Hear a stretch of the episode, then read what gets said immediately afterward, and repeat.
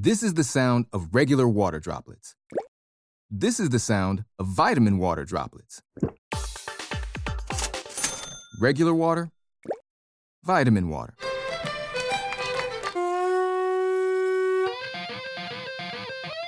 Regular water, vitamin water. Hey, come on now. Vitamin water. It has vitamins, but also parties. Copyright 2020 Glacéau.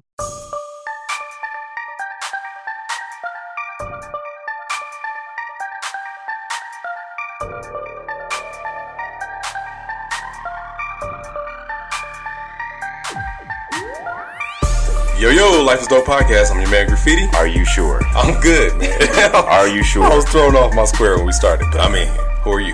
I'm Davey. How you feeling, brother? You know, I'm still trying to uh, get back into the good graces of women. It's a never ending struggle. It's been a rough week. Yeah. Week. All right, bro. We got a special guest, but we'll get to her in a second. But feel free to chime in. Absolutely. everybody. All right, so check it out. What's going on in the world, bro? You know, I'm trying to check it all out. I mean, we, we talked about sports. Mm. Uh, J.R. Smith. Yeah, man. How do we feel about him? Do we feel about him? I mean, I mean, J.R. is gonna J.R. JR was nice with the Nuggets. Yeah. I will not discredit that. I feel like everyone is nice With on the a team Nuggets, that's yeah. not with LeBron. Yeah. Are we ready to have that conversation? Oh, sports two weeks in a row. Oh, Good job, watch Dave. out. Good job, Dave. Watch out. Only after the, the uh, finals is over. Now let me abandon let me abandon the sports conversation. Man, pray for JR. I don't know, man, because I think he's about to be up out of Cleveland, too. Hey, I don't blame him. Henny is No, no, no. I think they just gonna get him up out of there. He's he don't have a Did he really like shoot at the wrong goal? Well, in he the finals. he held on to the ball. He basically ran the clock out. Yeah, he thought they won already, Oh. and it was tied up. And he had the ball. He could have shot it. They could have called timeout. He could have did anything but what he did. Yeah. and it pissed everybody off. Oh. Apparently, LeBron broke his hand because he was so angry. Um, we- LeBron got to stop having tantrums. But I mean- Oh, Lord. And who's- and who hasn't done something dumb on their job though? You know, yeah, Jr. does a lot of dumb shit. Craig got fired on his day off. That's fact. so did Roseanne. so it, it happens. Yo, It happens. But Oh, uh, there we go. Let's get into that. Let's get into Roseanne. Roseanne bars. Yeah, Okay. Um, Race, Roseanne. was the punishment? Did it match the crime? No, but I think we're off that. I don't think that. I mean, I don't think Samantha Bee should have had to apologize for calling Ivanka Trump a cunt, a feckless cunt. Oh. Um, I don't think Oh. that Roseanne should have gotten fired per se for that. I think Roseanne's show was problematic before that happened, and they just needed a reason. And she Right. like willfully is taunting her racism at this point, um, which is annoying. But like, it is also the example that's being set by the president of the United States. So it's really difficult to keep punishing folks for doing the same shit that he does, And not punishing and him. not even have conversations about impeachment. And we haven't seen his wife or Mike Pence. Like, how is he not a dictator? Mm-hmm. Whew. Sorry, that was. mm. We get right into it. yeah, Anyway. shit. Well, there it is. and, and, and also, of, of course, with Roseanne visually depicting herself as like Hitler, and she's eating gingerbread cookies like that. To me, that Yeah. should have been enough. Yeah, I definitely Yeah. think it was a collection of things. Like you said, it was already problematic. She's a mm-hmm. problematic person. And I feel like, what's the sister's name on the show?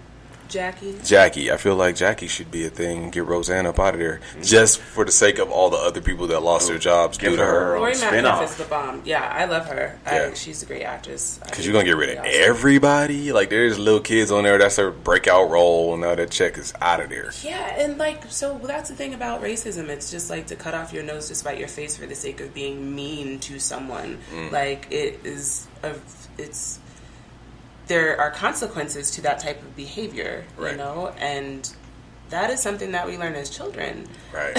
so, what? And Planet of the Apes is such an antiquated joke. Like it is. Like, there's so much. There's so much more funnier racist things That's you could another say. thing. It wasn't funny. It wasn't- Okay, guys. Like, Problematic light. okay. okay. Can I say something? Oh my gosh.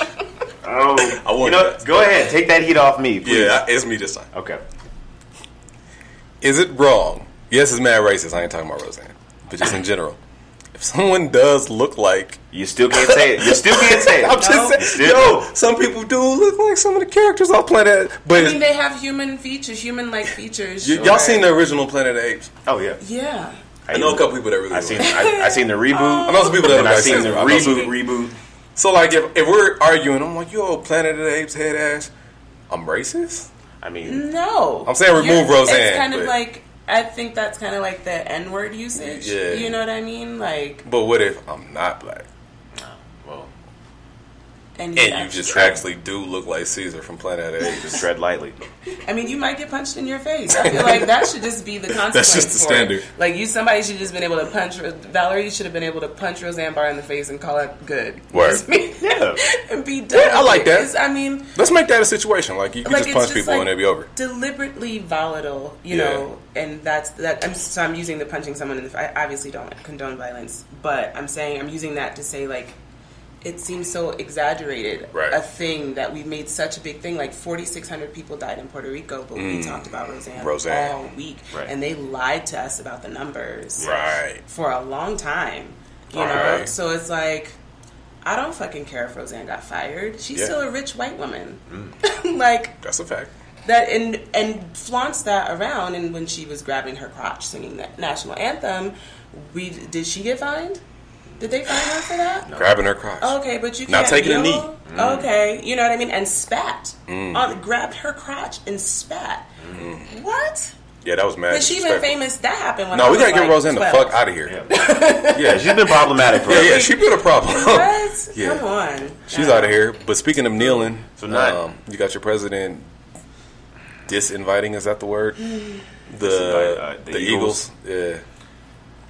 And then he's like, whoever wins the finals can't come. And he's like, cool, he wasn't coming anyway. Yeah, he's he's wilding out. Like, why is this a thing? Where's though? the Like, checks and balances at? Y'all got the president like, oh, y'all can't come to the White House. There ain't no checks, ain't no out of balances. here.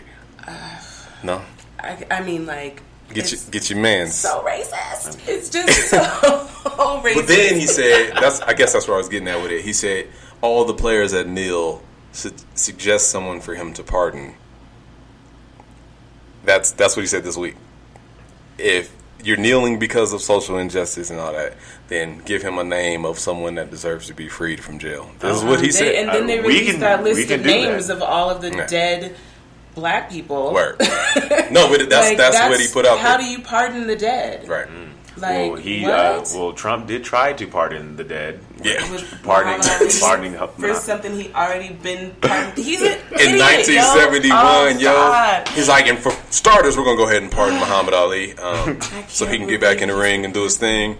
Let's do like, come on, yo. but yeah, I, I never know what to take serious from that guy. Like, Nothing. I get that. Like, okay, if you guys are saying we're unjust, like, help us make it just, but it's not just that easy. But you know what? While we're being problematic, Let's just stay on the boat. before you know, before before we segue too far from Roseanne. so my personal thoughts, not the thoughts of Life is Dope. Uh, my personal thoughts. I think that it is a slippery slope when there is this mob mentality of of delivering social justice in a sense. I think that it can possibly open up the gates for I don't want to say reverse racism because I don't mm. believe in it, but I think that it. I think that we're not too far from a black person getting in trouble saying something and then that exact thing happening, like like similar to what we saw with um, with R. Kelly and with XXX Tentacion when we saw like the the hate policy with all of these streaming companies. Right. That that then also opened up the gates for well then let's look into all of these artists who have you know. Uh, you know violent histories or or or any sort of criminal history so then it's like okay how do we how do we police that how do we Right. how do we how do we actually judge that as a society That's tough. I mean, Twitter is Ruthless. is is I mean, like when you think that you can lose your job over getting dragged off dragged off one tweet, like Mm-hmm. that is insane. There, there. I, so I agree. There should be some kind of checks and balances around that. And already the conversation has moved to very conservative, right wing people with opposing opinions about freedom of speech and Mm-hmm. gun lobbyists and those. They are ready. They are having conferences on college campuses. They are talking about it. They're creating a narrative. They're coming up with a message. They're in alignment about how they want to um, combat liberalism. Right. Right. You know what I mean? So, meaning it's not going to be long before a black person loses their job, for a black comedian gets dragged for making the wrong kind of white joke about Right. the wrong white person. And- I think that's going to happen. And, and for me, I, I wouldn't consider myself to be neither conservative nor liberal. I think it just, for me, it's like an issue by issue basis. Right. I'm looking more at, and I think we, we see now like Trump is president, and we see sort of this this backlash because of, and I- and I and I hate feeling like I'm on the side of being against political correctness because I I think that it, it's also important for us to use our words responsibly and to not use it in a way that's damaging and degrading. But I think that people should also have, as much as people should have a safe space from uh, derogatory language and, and usage, I think I think that there should also be a sort of safe space for people to explore the ideas of Not having to edit Uh, uh, themselves all the damn time. yeah, and, and also disagreeing with things Yeah. With without um, I feel like you can't say anything anymore Yeah. without some shit happening, and and that's wrong. And right now we're at a point where people are kind of going in hiding because they don't, you know, they don't want to say the wrong things and then it's like and and we're seeing this this circle of social justice getting smaller and smaller because more people are falling outside of that line of Right. being politically incorrect. Yeah. Yeah. I mean, so I'm a director of diversity, equity, and inclusion. I'm Talking the mic, I'm sorry. Oh, I'm sorry. Hold I- up, I let me was all introduce you out. real quick because you Okay. sound like you was about to say some really dope shit. So Okay. I want people to know who that's coming from. Let's get into it. Okay, so we have another illustrious guest in the building. Hey, illustrious. I like it. She's a star, guys. she does a lot of things. Um, she will kick your ass if you touch her hair. we've known her for a while too. Yeah, we've known her for a long Yeah. while. Uh, she goes by a few different names. I'm going to say Isis Speaks, Yes. but you may also know her as Ebony Booth. Let's make some noise Hey. for her. Hey. How you feeling, Isis? I'm good. I'm very happy to be here. So? I feel like, um, you know, Yeah, that was like the Apu voice because that Yeah. was mad racist. that was my first problematic thing I said. No, I, that was actually more Prince Akeem from, uh, Oh, yeah, from yeah, Coming to America. Yeah, But black women also are uh, impervious to problem being problematic. that is not true. Damn. Okay. Shit. 'cause she- hold on, hold on, hold on, hold on. Let her finish saying- telling who she is. I'm saying black women have the freedom to do what they want right now. Anytime Dave They, says black women, they can do and say whatever they want without is ringing uh, already. All right. I think We're gonna get to it. Okay. Who are you? What do you Okay. do? Hi. Let's My- Ease into it, guys. My name is Ebony Booth. Mm-hmm. Um, I somehow became Ebony Isis Booth through a series of follies with Facebook when I relocated, and it kind of stuck. So now people like say the whole thing like a pen name slip back. It's pretty cool. Um, but I'm Ebony. Um, I'm originally from Denver, now living in New Mexico, and I'm a poet, Hey. a creative consultant, a cultural strategist, and a director of diversity. nice, nice. So- Cultural strategist. Yeah. Break yeah. that down. So I started a creative consulting firm in Albuquerque um, called Honeysuckle Creatives that specializes in creating elevated experiences for communities of color that are directly impacted by the nonprofit sector in New Mexico. So there are a ton of nonprofits in the state of New Mexico. It's one of the poorest, second poorest state in the in the country, um, second in education next to Mississippi. Um, so there are a lot of problems in the state of New Mexico. However, it's so wondrous and ancient and magic and full of deep culture Right. These nonprofits don't always know how to get their dollars and experiences to the people that they claim that their grants are serving.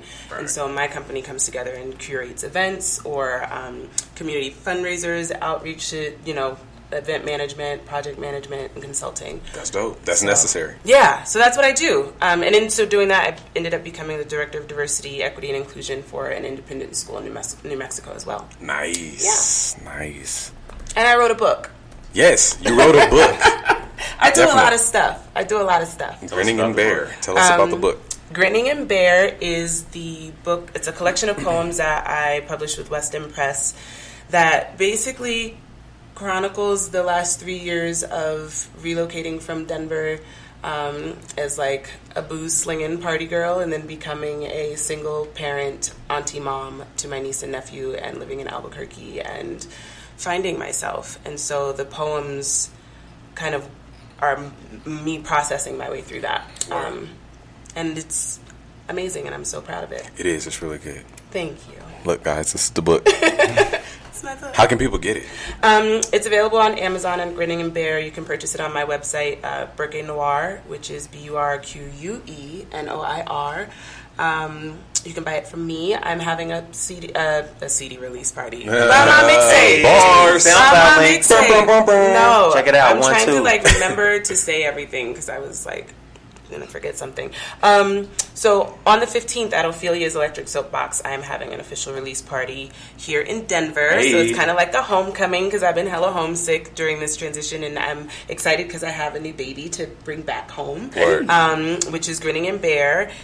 And Delay and Corday. So we're all coming back next week.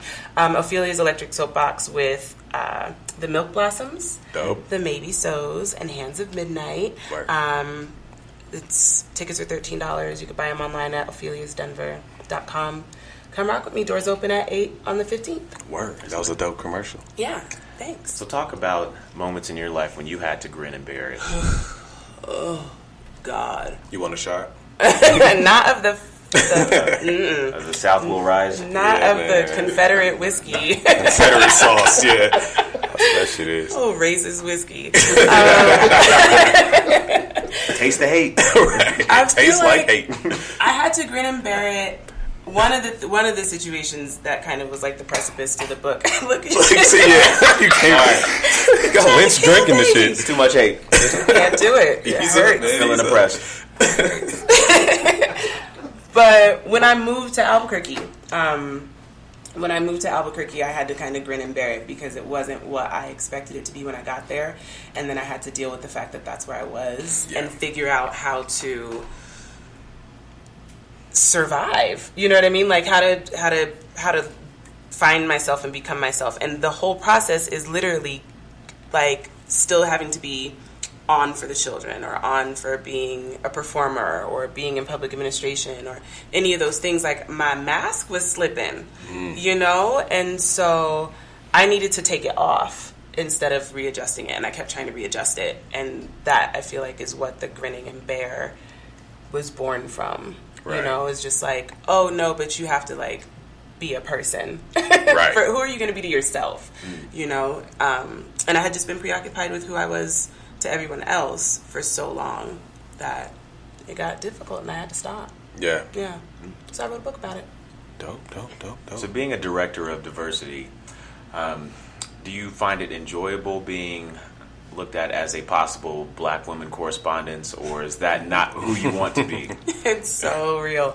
Um, it's difficult because I kind of feel like I became a black woman correspondent when I just by proxy of living in New Mexico, um, because I was often the only black woman in any room that I was in all the time, and like there was nowhere to go to find sisterhood or like I, I didn't have any homegirls. It was just you know it was difficult, and then to still be a, a professional in a new industry they just you know they can't help themselves but to be like you're safe because you're not my idea of what I thought black women would be when I were to encounter one. Right. So they either it's kind of like they either see everything and you're under a spotlight or magnifying glass mm-hmm. or you're completely invisible and they act like you're not in the room. Mm. And so being able to like fluctuate back and forth between those things is very taxing, it's exhausting because you are constantly having to perform to something. So being dealing with students and their parents at a very wealthy place um, it's challenging. It is is definitely challenging because I know I told the head of school, um, I was like, you know, these white folks are gonna come for me, right? Like, I just need to know that the administration will have my back if they do. And she Right. was like, absolutely. But we needed to have that be understood at the beginning. Because people just can't help themselves. Right, right. They see black women, they see our hair, they see our fly, they see our lipstick, and they just literally cannot stop themselves from being like wanna touch problematic. it. Ah, right, Give right. it. Let me see. Get what? Oh, How are those get earrings like that? heavy? What is? How does? Oh, I love. I wish my hair could do that. It's like It's like no, you don't. it's yeah. It's like it's, it's patronizing, Yeah. and it, it is complimentary and like oh what a a like a pretty person problem to have because like I said you're either under the magnifying glass or you're invisible. Right. There's no in between, and that sucks. So I try to be as visible as possible in a more whole and complete way where I can leave my heart open to receive, but like definitely create some boundaries about what I will and will not discuss. Right. Um, because you just can't do it. You can't be on all the time. You can't constantly be fighting racism. Right. I was gonna say, do you ever feel like you need to scale down, if that's the right word, so that you don't come off as the angry black woman? Mm-hmm. Mm-hmm. Yeah. Yeah, all the time. Um, constantly having to negotiate like the timbre of my voice in a meeting, um, being challenged in passive aggressive ways in corporate settings. Like um, on the plane today, I told this woman, the woman sitting next to me, that I needed to get up and go to the restroom, and she pointed up at the seatbelt sign and was like, "No, you can't go now." And I was like, You don't get your. Oh. "Did this lady just tell me I can't?" Oh. Really, I've been sitting on this plane with next to this woman for four whole hours, and I had to, y'all. I promise you, I had to put my put my sunglasses back on and put my headphones on and turn my back to her for a second so I could breathe Mm. because I wanted to choke her. You're a good person. I was triggered. You know what I mean? And so Because it's not, you know, using the restroom while the seatbelt sign. You know- like, it's not man, if you don't get your it's not like airline control, fall yeah, out the that's- sky. so then I after I collected myself because I had to like think about how I was going to react before I reacted because my initial response was violence. I don't know. It just that was how Oh, that would that that it felt would to have been a like story. a this white lady just tell me no, you can't Yeah. go to the bathroom. And I said, "Excuse me, could you please like I didn't ask you for permission to ask you to move." So anyway, I'm having that internal meltdown like all right. And then we hit like hella turbulence, Mm-hmm. like bad. And so I am now nauseous and I have to go to the bathroom. Shaking all that pee up inside you. it's like this is ridiculous. And i literally i just i took my headphones back off and i looked at her and i was like i need you to move right now. Like i'm not i'm coming out one way or the other. So you're gonna have to move. Because it was i don't know. It was just one of those moments where it's like how different would this interaction have been if it were with a black woman mm. She'd be like, okay, girl, go ahead. I got you. I'm gonna come with you. You know what I mean? Like if I had been like, "Girl, I, you gotta let me out," you know what I mean? It would. Right. I just, but there's this way of the way that the the subtleties of Yeah. white privilege work in microaggressions are exhausting. Could you imagine how that story would have been flipped to the media? Oh Yeah. God, That would have been crazy. Ooh, Man. Which, which gets into another interesting topic. Why is there such a disconnect? I mean, obviously, there's the obvious reasons of of racism and the history of that and how it has affected um, all of the culture since then. But but there, there just seems to be like just such a, a strong disconnect, even from the way that our, our cultures and races communicate. Like, why is that? Like, why could she? Like, why could she not understand? It's just natural. uh, Like your upbringing has a lot to do with it. Just Like- the people you're around and your natural interactions in life. Like when black men see each other, we do the head nod. I nodded like every black person, even I don't know him. Yeah, Yeah. and we just naturally know like it's what we hard. Black do. folks in New Mexico don't speak to each other. It's weird. Hmm. It's weird. But like if you see an Asian dude and you're like, the fuck out of here, like you know what I mean? Like it just doesn't translate, and that's just I think it's just a nature thing. Yeah, I mean, You know? I think that the disconnect has a lot Asian to do with like now y'all time. know what happens when I nod. It's when we yeah we see you. Yeah. you know just to like see somebody. And i think that that's what it is. We, historically like whiteness doesn't require you to see hu- people as humans. You know what i mean? Mm-hmm. Like and until we reconcile the dehumanization of black bodies black people especially in this country but all over the world Yeah. for the history of forever it might be difficult for her to think anything other like this is a woman who like probably has like maids or what uh, you know what i mean her ring was like you know, this is New England money. Yeah. She mm-hmm. felt completely well within her rights to point and tell me, you can't go to the back. Are you my teacher? Yeah. But she doesn't, you know, that's like, that's what white privilege, that's one of the perks of white privilege. And it seems to be that same type of energy that would give that would make someone feel that they have the authority to police where people can and can't barbecue, Oh, or where people can and can't sit in a Starbucks, child, they'll tell you about yourself. where people can and can't fall asleep on a college campus. Hold campus. up, though. Hold up, though. quick, Okay. quick intermission right there when you said Starbucks. Okay. Yeah. I need Uzi, Lil Uzi Vert, and uh, Oh, oh, uh, and your Rich the man, Kid. Rich the Kids. Please apologize to the black community. Yeah, we deserve an apology because we just got over the whole Starbucks We shit. just got Starbucks on our Well, side. they did the diversity training and all that, and y'all fighting in Starbucks on video. They did that on Wait, purpose. This is why they didn't let y'all in ass go to the bathroom in the first place. It was in Starbucks. First of all, why were they in Starbucks? Yes. Lil Uzi Vert and Maybe just the fight spilled into Starbucks. probably so, I don't know. Did y'all hear that? There was a oh, what was it? I think maybe you posted it. Some diss track that was like a diss record against Chance the Rapper that was talking about how he's a corporate plant, like he's a, a government plant in the industry. Him and all these little I've definitely heard that. I rainbow posted, but- rainbowed uh, Skittle hairs? dreadlocked skittle teeth Yeah. fellas with The the, Lils. tattoos on their eyes. They call it the Lils. Yeah, like I don't know. Maybe it's. I mean, that sounds. They It- were fighting in Starbucks. That's what I'm saying, The day after the diversity training. you know, Starbucks is like I told That's you. That's stupid. God damn it, I told you. Somebody got paid for that. Yeah, so y'all please apologize. Oh, I think uh, Victoria is here. Oh yeah, shouts to John MC in the back opening the door. Mm-hmm. But yeah, man, y'all gotta not act up in Starbucks after this whole debacle. That's crazy. And that would be crazy. I wonder what like the Starbucks employee would be like. Like you know, my diversity training didn't prepare me for uh, black rappers fighting. Uh, how do I handle this? While we're on It's it, like, do I- since we all know each other and we real, and they know this show is Like, real. first of all, I would be hella conflicted. Like, do I Yeah. call the police? That's what I'm Do I saying. Not call the police. Let's go ahead and talk about I'm it, man. Let's guys. let's address this shit real quick. So all the stuff we get mad about when we see our people doing it, that they get mad about when our people do it, like it's a conflicting situation. Let's say you're going to a not so great spot in the city. Oh, I'm drunk, by the way. Good. Um, amongst each other, we'll be like, "Man, I ain't going over there." Like, shit, nigga, the Crips is in there. I ain't. It, we know something about to pop off tonight. Something pops off, makes national news. We want to fight like, "Oh, y'all, this happened because we were black." But even the black delegation is like, "Yo, y'all walling out." How do we police ourselves amongst each other? Like, how do we differentiate racism versus like nigga shit? You just wilding out, yeah. So you know, white people do the same shit, right? Mm. Like for real. Like they be wilding out, Yeah. brawling and shooting each other up and I all call that. that like nigga shit, too. Yeah, We they call it do. white nigga shit. Yeah, exactly, exactly. So I think that it's. I don't know that we need to like. I'm not.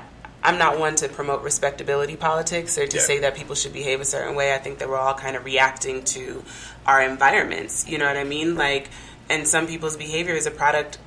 They're a product of the environment that they were raised in, which is not necessarily their fault. At some point, you hope you get to a place where you start to make ascended decisions. But if life ain't ain't shook that down, it's gonna always be some nigga shit. You know what I mean? Right. So, but it breaks my heart. Yeah. It's terrible. Like, I mean, Dejon Williams was just shot at the Casbah. Mm. Like, I went to school with that cat. Like, I've known him for. I mean, like, just in not a knucklehead. You know what I mean? exactly, like right. on the up and up. Like, heart. That was heartbreaking. But it was. I'm also like not surprised somebody got shot at the Casbah. That's what I'm saying. You know what I mean? Like it's that conflict right there. Yeah, man. So I don't. I mean, I don't know if there's any way to say that to make that stop, though. Yeah. Unfortunately. But then realistically, like you were saying, there is nigga shit of all races. Yes. Because at the end of the day, crime is not a race. It is, you know, you're, you're more likely to be violated by someone of your own community, regardless of what that community is. So I'm pretty sure within the Asian, uh, the Asian community, the Latino Hispanic community, the white community, there, there's going to be that same realm of of, of, of violence and, and, and crime within within those infrastructures. Right, right, right, right. Yeah, it's true. It's one of those things, man. but to shift gears, you sing. Mm-hmm. I yeah. I You do a little boisterous. Something. I do a little something. something. I kind of I've I've done A lot of things. Yeah. You did Lady um, Wu. I was yes, I did Lady Wu. I was ODB in Hey. Lady Wu, which was amazing. It was Yeah. a it was a life changing opportunity. You that killed that shit too. So much fun. I got to just act a f- ass on stage and like in the name of Oh Dirty Bastard and doing this thing with like nine amazing women. Um, it was really like top five moments of my existence in life was like being able to like crowd surf at belly up on Yeah. stage with like Raekwon and Ghostface. Yeah. Like No, that was a moment. I don't I you can't tell me shit. right. Because of all the things that I've done on stages and MCing and microphones and being in bands and stuff, it was like that was one of those moments. I was like, this is what it feels like to be a fucking rock star. And I mean, what a cool way to, to learn that. So, So why did that. you not follow through with the musical side of it? It wasn't Your that life? hard. Bands are hard. I was in. Um, I had a, a neo funk band called Ten Pound Elephant. Mm-hmm. That um, this really brilliant group of musicians uh, that kind of took me in and let me write songs and turn poems into into tracks and and we wrote music and then we played festivals and then we did stuff and it was so dope but it is very difficult to maintain Yeah. because you start to have an idea conversations about well our what, somebody in the band is going to want more we're going to want to do more shows but that means more rehearsal but that means more time away from your families and these were you know very skilled musicians who had like kids and stuff Right. um, so Life balance. yeah, work life balance. And then it's just been difficult to recreate that too. They spoiled me. So like um I'll now do some like collaborative things with other artists that I've worked with in Albuquerque, like, like experimental words and sounds kinds of things. Right. Um, I did one. I was working with a woman named Don the Witch Doctor Lewis. Uh, she's a foot percussionist, and so we were doing a collaborative set called Witches Brew, which is really fun. So I still experiment with what I want music to be, but I just never really like. I didn't want to be thing. famous, yeah, Right. for it. It's something that I like to do as a way to express myself creatively. Gotcha. Yeah, yeah. And just for as long as, the, as I've known you, you've always been someone who's been not only in poetry, but you've always had someone who's had, uh, I would say, strong diction, uh, a, a linguist of sort, and as someone who, who shares that that similar that similar passion. Like for me, words have always interested me, even as just like a, a young person. So, what would be like your your relationship with with the diction? I was raised Southern Baptist by my grandfather and my grandmother, and so I grew up in the church six days a week. Um, preacher's kid, you have to be able to run devotional, lead the choirs, speak to the elders of the church. Um, there were situations where sometimes I would be, I would have to speak for my grandfather, you know what I mean, or whatever. And whenever they said Ebony is going to do it, damn it, I had to do it. Right. so that was any of those things and that's how i learned um, I, I guess that's how i learned how to fall in love with words because i realized that they it, the better i was at using them um, people would listen to me Right. and i could i could affect i could exchange energy with people and be in control of that like literally being a master of ceremonies and so that became i guess a, a tool that I used to survive really difficult situations, talk myself out of a lot of fights, got myself into a couple of fights. um, but it really, it also saved my life, and it Yeah. made me able to walk in, to be able to navigate into certain rooms and spaces, and you know. But still be able to, to keep it gully when I need to because I'm a black girl from Jersey named Ebony, and that's as black as you can get. Hey, it's black up. as hell. So it's just yeah, words English words are for us too. You know, like we get to use our language effectively, and if you have something to say, you have to say it in a way that shows you care. Words are for us too. Words Yeah. are for us, too. I like that. Yeah. Light bulb went off. Mm-hmm. Check this out. Are men intimidated when they talk to you? Yeah, Yeah. that's what they say. But you know what? Fuck You said that. that like deep side moment. I Like, know God because damn it's it. so Like the Drake exhausting. Like Yeah. I'm tired of it. But not all men.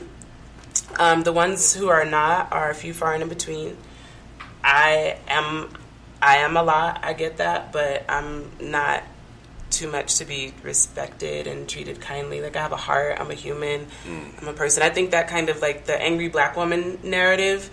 um, that's the way it translates into misogynoir. Right. You know what I mean? So it's easy for black men to say that I intimidate them instead of just you know seeing me as a whole human. Right. You know what I mean? Because they're like, oh, I'm gonna have to talk to her. Uh, she don't want to argue and shit. You know what I mean? And I'm like, oh, or I'm just like gonna have a question to clarify something that I know is a lie. You know, Right. like, are you planning on doing something nefarious? Because if not, we should be cool, and you don't have to get See, cussed and I'm like, so why you gotta say like nefarious? right, and Fuck that's nefarious mean? you know what? we talk, we talk about the irony of the word nefarious in general, just because you know sonically it sounds like like fairy.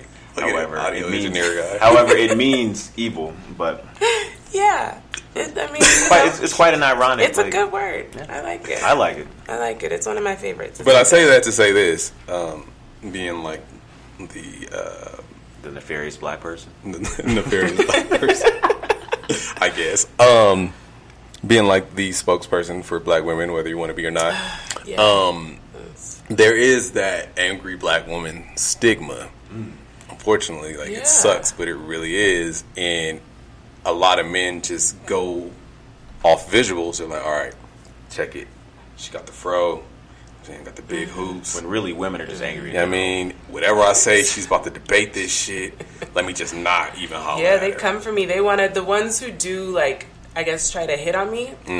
Um, when that happens, usually make it like a sparring match. Yeah. like that's and that's how I've learned now to be able to identify narcissists. Mm. Um, in my growth. Yeah. Hashtag therapy. Um, Hey, but yeah, they want to spar with me or to subdue me in some way, so that they and and I can't tell you the number of times that I have conversations with men who, at some point early in the conversation, will identify themselves as an alpha male. Yeah. That's usually like the number one red flag, where I'm like, skirt.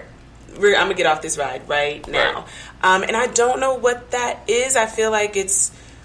I am working on, you know, softening my heart in Mm-hmm. general, but that's still something I have to protect because I gotta survive with Right. or without a black man. And if you're intimidated, imagine how I feel. I'm a woman, Right. And I have to go raise these babies and make this money and smile at these white folks just like you.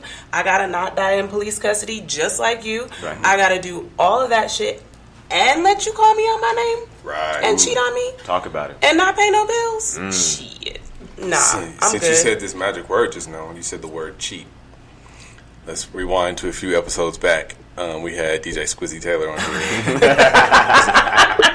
it was a hot take. Um, of course, he goes by the motto "Black men don't cheat." I want you to chime in on that. Still haven't met one. yeah, uh, yeah. Let's let's go ahead and start with that. The black men so don't cheat. Black men don't cheat eh, because black men don't commit. Oh, So they can't call it cheating if you never made a commitment. And as long as you insert convince, temple tapping meme. as long as you are convinced that That's a good line, she's yo. not wifey, she's not, she's, I'm just She's on to kicking us. it. We just see each other. Like until you, you got to call a thing a thing. Mm. You know, and if you don't commit, then you can't call it cheating. And so it's, it's funny too because when he said that when I was listening to the show, I was like, "Oh God, they're so smart." like y'all really don't think we get it. And then you like the gaslighting thing comes from that because then Yeah. it's like, "I didn't cheat on you, girl. We wasn't even. Well, you have been tripping." And it's like, "No, wait, Mm. but like, did you or did you not put your penis inside another woman's vagina last night?" Well, what had happened was Right, like simple question, right? Last Full night, stop. last night, or like Right. Yeah, and then, now y'all got questions. You're asking for clarification for something that, and I will say, most times women we already know to be true and are looking for, you know, the whatever, the condom, the phone number, the text message, the nudes. I don't know. I, I mean, I can't be bothered. I have, I am busy. I mean, I've busy. had, I've had this conversation with some of my colleagues. I, I mean, I've told them that even if there's no verbal commitment, like even if you if you guys are engaging sexually and then you guys are having like breakfast the next day or y'all are going out on dates, if you guys are behaving, if the actions speak as if there is a relationship or something more exclusive than just sex, then I, I think that that also cheating. has to, that also has to be communicated as well. You want to hear my theory on that? Let's hear it. you dancing, so it better if be you fire. feel Oh. your feelings Mm. instead of actions Okay. because your feelings are leading you to make those actions. Very true. You aren't going to breakfast with a chick that you don't have feelings for. Right. And physiologically, once you insert, once you have sex more than three times, you create a soul tie. And these men are out here like convincing the, the the world that y'all don't have feelings. Like y'all don't be in inboxes feeling feelings, or at least claiming to. So let's. You know? May I clarify? Yeah. So when you say three times, do you mean like three Yes. sexual sessions? Yes. Like what was like three times in a night? I would say three different occasions. Okay. Three different occasions. And like that's when both of y'all nut, or See, he got questions. I mean, it's now technicalities, guys. We gotta get it no, for the I'm fans. The fans wanna know. And Yeah. I mean, like, if you just acknowledge the fact that you have feelings for women and treat them like humans, it wouldn't be so complicated. Mm. It really wouldn't. I mean, it. But the macho. Yeah. But you gotta you gotta smash bad bitches. You gotta bag bad bitches. Like really, or do you want somebody that you can like actually, bit, like get in these streets and like live life with? Like, Right, right. and you can do that if you're honest with your feelings, even if it doesn't turn into forever. Like you just have to be able to talk about the things that we feel. Mm-hmm. Um, and I don't think, unfortunately, black men specifically, but also white men go through the same this the same thing. But And like many men. many men, Wish death upon me. wish death upon me. I think That's a classic. Goodbye. just don't feel safe. Shout Like, out to producer Julius. My Well, bad, you don't, didn't mean if you don't feel safe, if you don't feel safe, if you if you don't feel safe because your inner, you know, inner child doesn't feel safe or wasn't safe, it becomes really difficult for you to find you open your heart again Mm. in relationships. And so what happens is men sometimes mistake that connection through their penises, Mm. and so That's like the number one connector. yeah, and so like sleeping with a lot of women Yeah. Is kind of a way to fulfill or to become like addicted to that sensation of the, the the emotional roller coaster that you go through with like the act of sleeping with, falling in love, seducing. Your like your your eyes light bright brighten up, your heart quickens. Like that's you. What do you think? You because you got muscles, you don't. Your heart don't isn't a, a conduit. Right. You know, like Right. come on. So what I'm hearing is sleep with them once and then cut them off so you don't develop the soul tie. and establish it as a one night stand. Call it what it is. Mm-hmm. and say that at the beginning of the situation. And don't get bored and send can't stop thinking about you text messages afterwards. Like y'all, be, sometimes men have the tendency to set women up is so that they can call them crazy. I mean, yeah, we are, we are uh, crazy creators. Yeah, for sure. All kinds of chaos. That's It's terrible. That's deep. Women do it too, though. Some women set situations up to have those fights because they are also addicted to the the, Mm. the rush of the breakup to make up. It's not exclusive to men. There are women who cheat. There are che- they're cheating women Word. out here in these Yeah, we know plenty. Yeah, Squizzy, Squizzy talked about that too. He was saying how women treat men like pieces of meat Yes, nowadays. absolutely. Yeah, Objectification is real, yo. yeah. Like, I mean, like I said, you might be busy and not really have time for feelings or games. Yeah. The So women, yeah, I think it's good to just be straight like that. There's gentrification outside. Y'all hear it? yeah, gentrification rolling. Dope down the tried. Y'all hear it? Yo, the gentrification over here is so trill. Yeah. Oh How you feel God. about gentrification?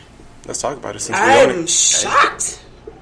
Yeah. I'm, I oh yeah, because you've been gone. I've huh? been gone. It's a whole different east side. Yeah, man. We went to the spot and dude was like, "Oh, there's right up the street. There's two cideries, and like if you walk past this first brewery and then turn left, and then there was a chick behind us at the bar who was like, "Oh my god, this place up the street has giant cornhole," and I was just like, "Oh my god, the hipsters have taken over the city." How you personally feel about Mm. it, just in general, gentrification? Um, you know, the millennials have to find something to do with their money.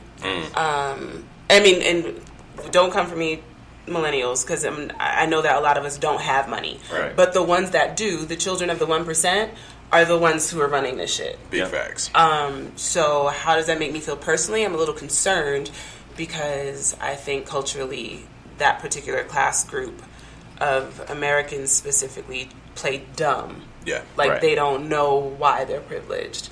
Like, and that's annoying.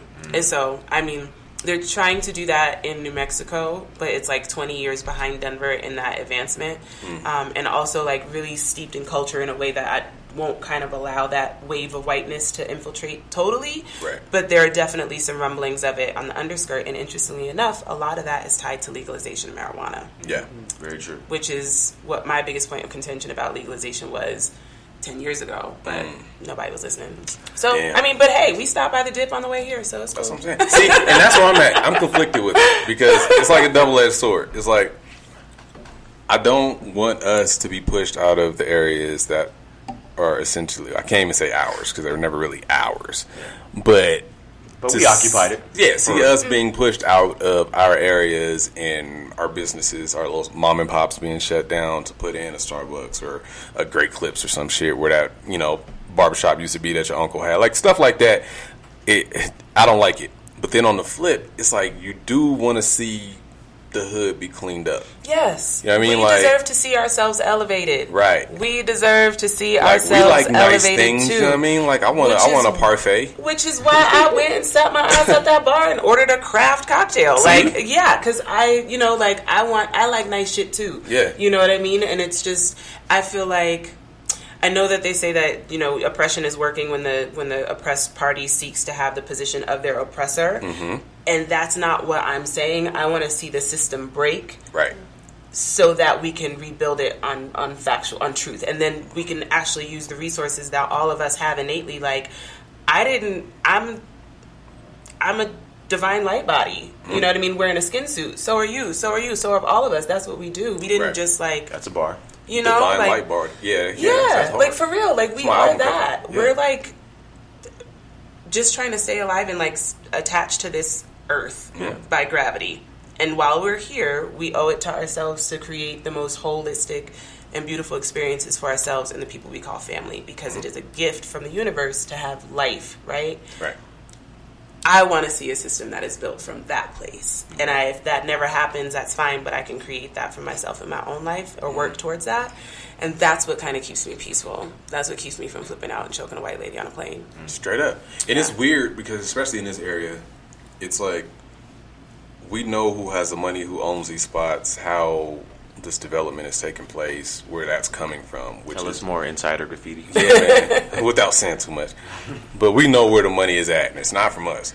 But they're building on what we created, and so there's always this turning point, which is why we are where we are, and we're grabbing the sponsors we're grabbing, where they're like, okay, we can build this, we could fund it, but we don't have the cool, we don't have the mm-hmm. hip, the soul that created this in the first place. Mm-hmm. So where is that coming from? And so we'll walk in these businesses, and it's just automatic, hey, but it's it feels genuine inside of these businesses. The people that they're hiring, they, they try to keep it diverse. Yeah. They Right. want the hipsters, they want the cool black guys. You know what I mean? So the vibe is always actually cool, even though like the owners might not be on the same wave.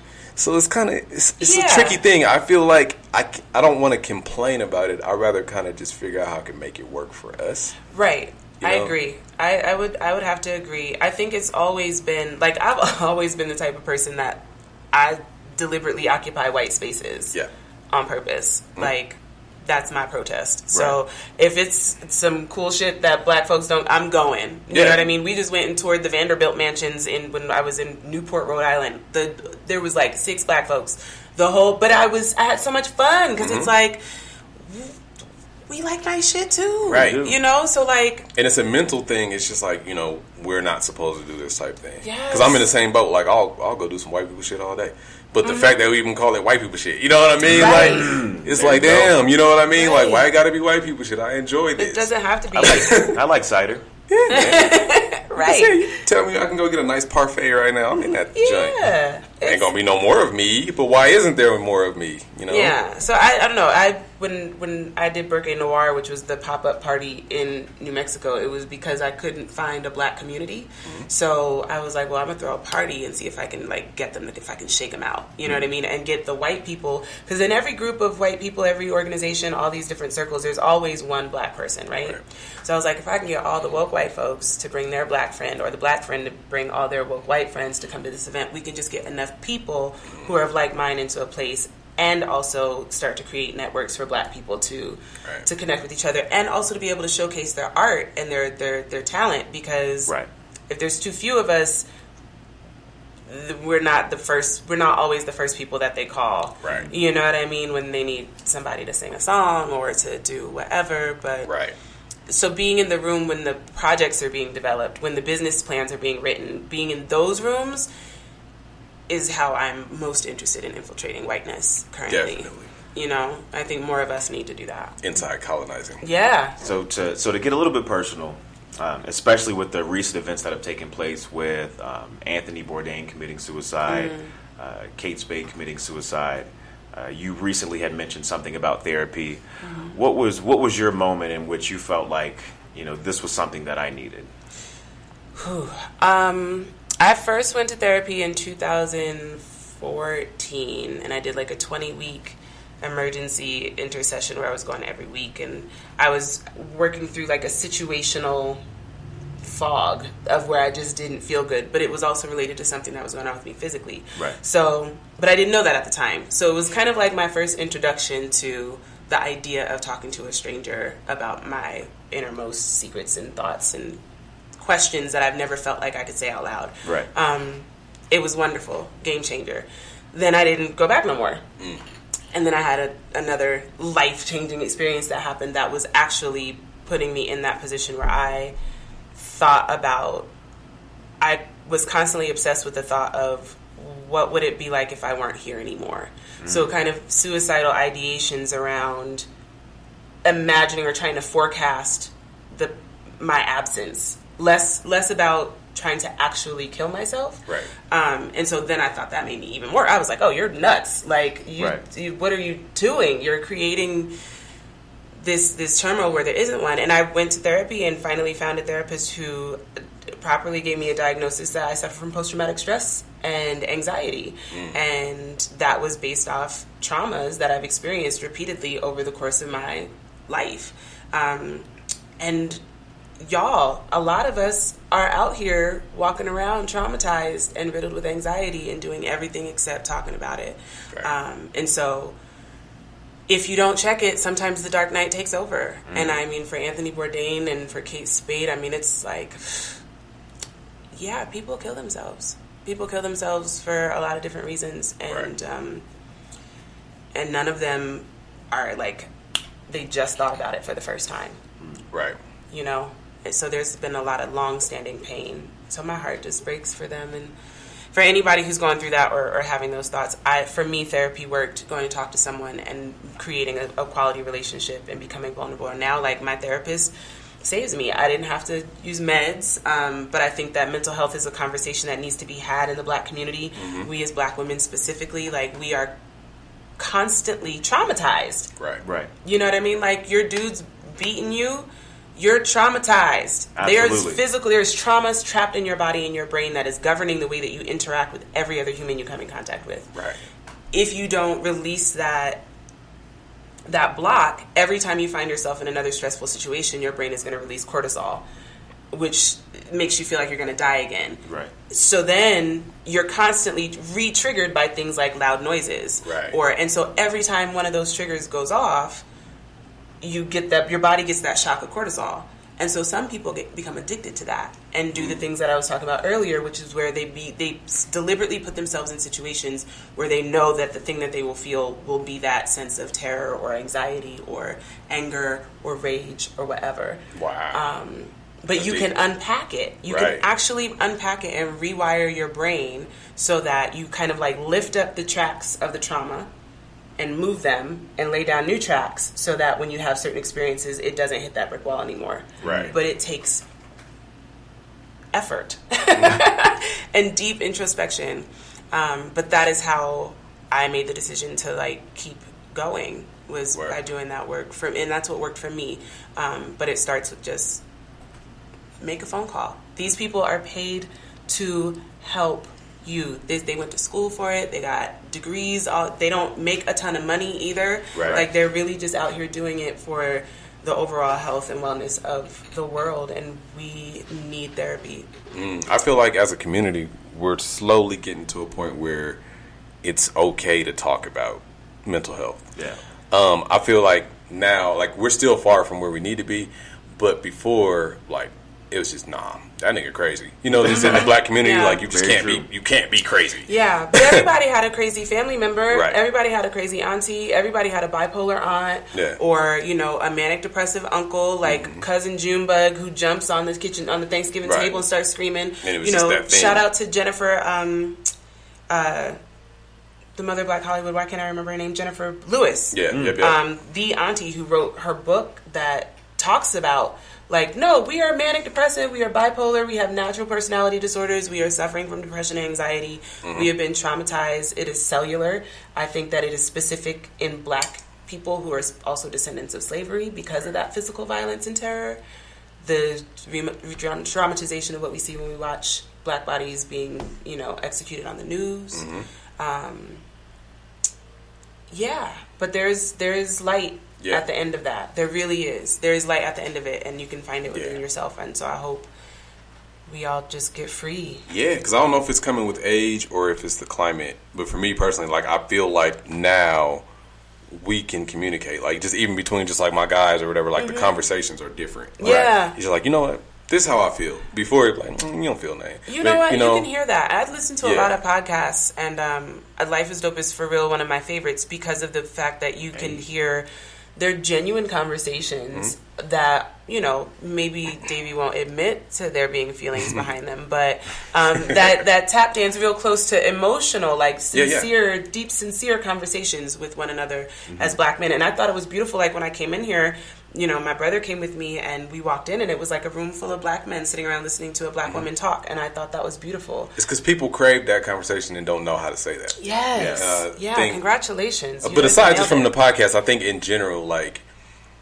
even through music, like you listen to like J. Cole's music now, and just seeing how like some of these artists are progressing, Mm-hmm. it's just like yo, like it's not okay to be thinking some of the things I'm thinking or feeling the way I'm thinking. Let me put it out and just see what happens, and Yeah. then more people gravitate to it. Yeah. It's like damn, I've been f- trying to figure out how to say that. Yeah. And so I think we just all need to just be more open in general and get off of that, you know, get out your feelings shit. Yeah. Get in your feelings a You little get bit. it. Get, I, I encourage everyone to get in your feelings. If you face them, you know, I tell my ten year old that it takes ninety seconds for an emotion to pass Mm. if you sit with it.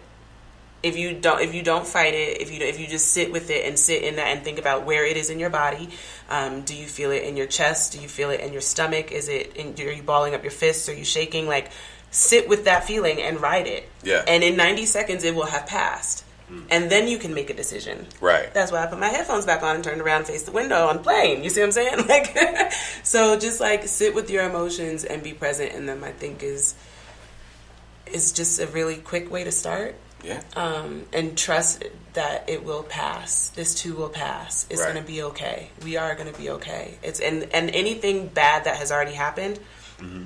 can't happen again because that that universe doesn't exist anymore. Right. So Yeah, you don't sure. have to fear that anymore. You can let that go. Thank the universe for giving it to you, for teaching you what it taught you, and then release it. So, Straight up. Yeah.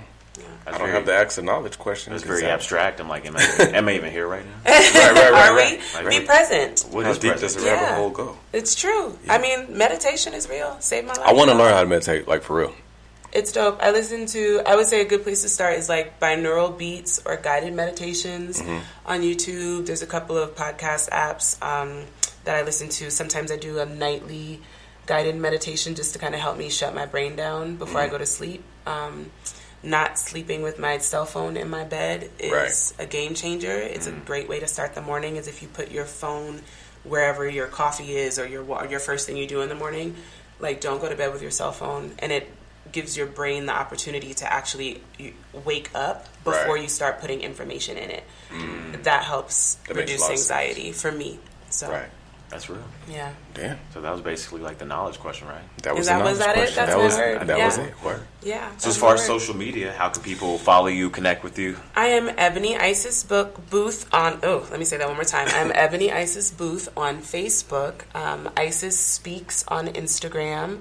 Um, you can also follow my Burque Noir events um, at B U R Q U E N O I R everywhere. So Instagram, Twitter, and all that stuff.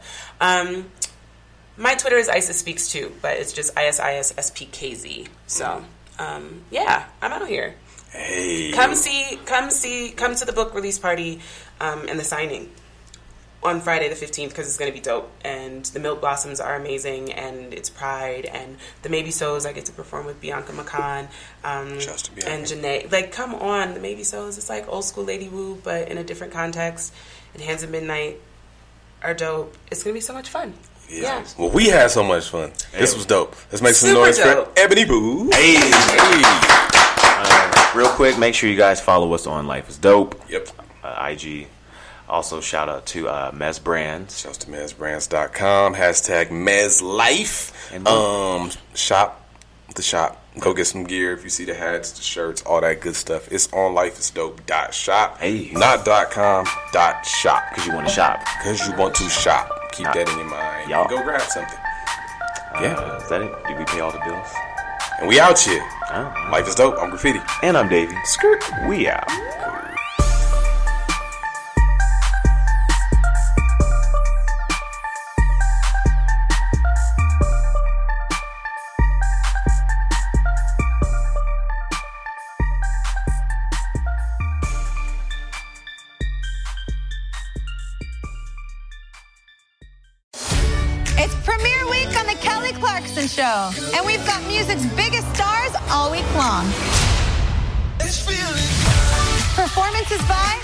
Legend, Little Big Town, Machine Gun Kelly, and Common. And appearances by Usher, Josh Groban, Queen Latifah, and more. Get ready, y'all. The Kelly Clarkson Show, all new season two. Weekdays at 3 on NBC Bay Area. This is a Sprite. And it tastes exactly like it sounds. That first hit of cool, crisp refreshment on your tongue, followed by that familiar chorus we all know by heart. Sprite, thirst for yours.